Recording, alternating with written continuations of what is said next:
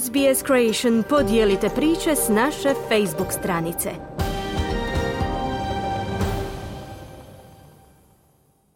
Nogometaše Francuske koji su u osminu finala svjetskog prvenstva izborili već nakon drugog kola, iz skupine D se među 16 najboljih reprezentacija plasirala i Australija.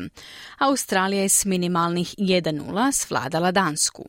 Pogodak odluke dao je Matthew Lake u 60. minuti. Na kraju je Australija završila druga u skupini dok je Francuska osvojila prvo mjesto. U osmini finala Francuska će igrati protiv Poljske iz skupine C, dok Australija ide na Argentinu pobjednika te skupine. Hrvatska se sprema za Belgiju, javlja Željko Kovačević. Nogometne reprezentacije Argentine i Poljske plasirale su dakle u osminu finala svjetskog prvenstva iz skupine C. Argentina je osvojila prvo mjesto sa šest bodova 2-0 pobjedom protiv Poljske, dok je Poljska zadržala drugu poziciju, zahvaljujući boljoj razlici pogodaka od trećeg Meksika. U drugom susretu trećeg kola ove skupine Meksiko je savladao Saudijsku Arabiju s 2-0, pa su i Poljska i Meksiko natjecanje u skupini okončali sa po četiri boda, Poljska s razlikom pogodaka 2-2, Meksiko 2-3. Saudijska Arabija koja je otvorila svjetsko prvenstvo senzacionalnom 2-1 pobjedom protiv Argentine, na kraju ipak završili na dnu skupine s tri boda. Strijelci za Argentinu protiv Poljske bili su McAllister u 46. Alvarez u 67. dok je Meksiko pobjedio Saudijsku Arabiju golovima Henija Martina u 47. i Luisa Chaveza u 52 drugo je na konačnih 2-1 smanjio Salem Aldavsari u petoj minuti nadoknade utakmice. Poljaci su u trenutku vodstva Meksikanaca od 2-0 bili u prednosti za osminu finala jer su imali manje žuti kartona, takozvani fair play pravilo koje određuje poredak iako broj bodova i razlika u golovima je ista kod suparnika u skupini. Izravan susret za prolazak u osminu finala Australija okrenula u svoju korist u 60. minuti kada je nakon kontrnapada pogodio Matthew Leki od samog početka Danska je potpuno kontrolirala utakmicu. U uvodnom dijelu najbolji ima i Jensen koji je 11. minuti pusao iz kosa, ali je Ryan zaustavio taj udarac. Nekoliko minuta nakon udarca Jensena Maj je zakuhao u australskom 16 a nakon što se lopta šetala blizu vratarske crte, australska obrana uspjela je riješiti problem. Prijatelji su i Lindstrom i Eriksen, no australska mreža je ostala netaknuta. Australci su se polako dizali u prvom poluvremenu na početku drugog, opet dominiraju Danci. U 60. minuti sjevnilo na drugoj strani terena, Australci su lijepo organizirali kontranapad, a nakon što se riješio Maja, precizno je u suprotni kut loptu smjestio Matthew Leki za 1-0 Australije. Australci su izdržali do kraja. U zadnjem trećem kolu skupine D nogometaši Tunisa slavili su protiv Francuske s 1-0. Tunižani su do pobjede došli u 58 minuti golom Kazraija nakon solo prodora. Svjetski prvaci su doživjeli zasluženi poraz od Tunisa jer su postavili pričunu postavu, a Tunis, momčad koja je zabila jedan gol na prvenstvu, bila je dvije minute u smini finala do gola Australca Lekija, ali im za utjehu ostaje pobjeda protiv omraženih Francuza. Francuski izbornik Deschamps nakon gola u igru uvodi Mbappé, a desetak minuta kasnije Grizman i Dembelea, no to im nije pomoglo iako je u 98 minuti pogodio Grizman, ali je njegov gol nakon prave var konfuzije poništen iz zaleđa. U susretu zadnjeg trećeg kola skupine A nogometaši nizozemski su savladali Katar s 2-0 i kao prvi u skupini plasirali se u osminu finala. Nizozemci će nakon 8 godina opet igrati osminu finala svjetskog prvenstva, a Katarci će ostati zabilježeni u povijesti kao prvi domaćini mundijala koji su izgubili sve tri utakmice. Zgoditke su postigli Gakpo u 26. i De Jong u 49. minuti. U odlučujućem susretu za drugo mjesto u skupini A Senegal se vladao Ekvador s 2-1. Strijelci za Senegal bili su Ismaila Sari slobodnog udarca u 44. minuti i Kalidu Kulibali u 70. dok je strijelac jedinog gola za Ekvador bio Casiedo u 67. Tom pobjedom Senegal je sa šest bodova zauzeo drugo mjesto u skupini dok je Ekvador završio natjecanje s četiri boda. Uvjerljivom pobjedom rezultatom 3-0 u susretu s Velsom u osmini finala svjetskog prvenstva kao najbolja momčad u skupini B plasirali su se engleski nogometaši.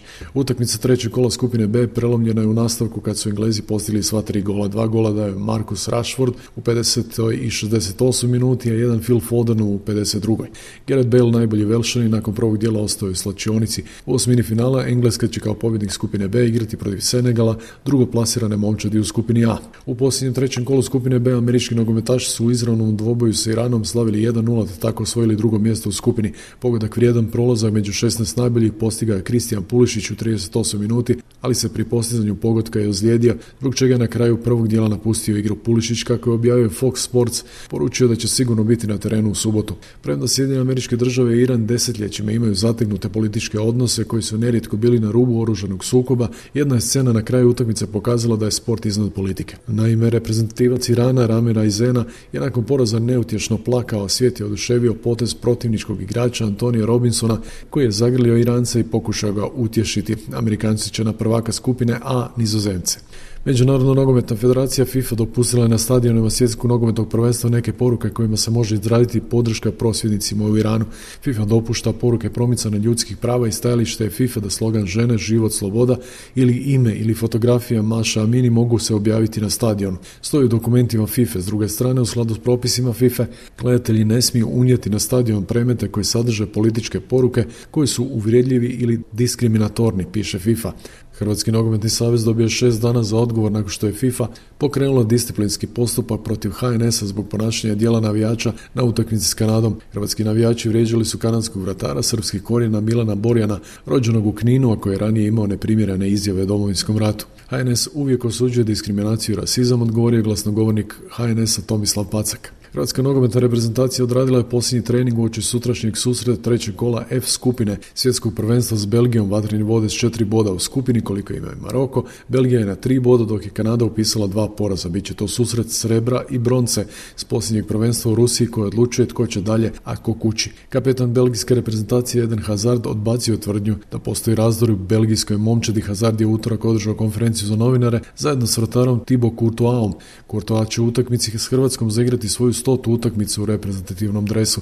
Premda još uvijek nije maksimalno spreman, Romel Lukaku trebao bi predvojiti belgijski napad u susretu protiv Hrvatske u zadnjem kolu F skupine.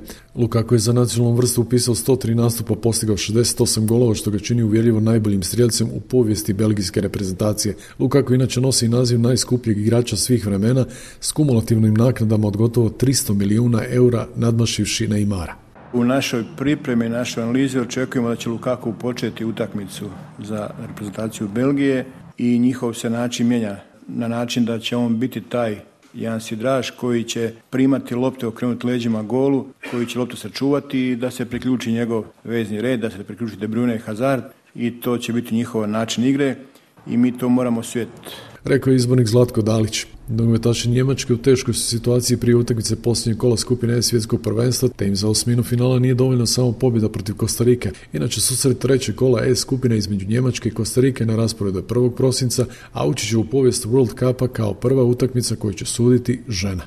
Vodit će ju francuskinja Stefani Frapar, a pridružit će se pomoćnice Brazilka Neiza Beck i Meksikanka Karen Diaz. Športski pozdrav iz Hrvatske za SBS radio Željko Kovačević. Kliknite like, podijelite, pratite SBS Creation na Facebooku.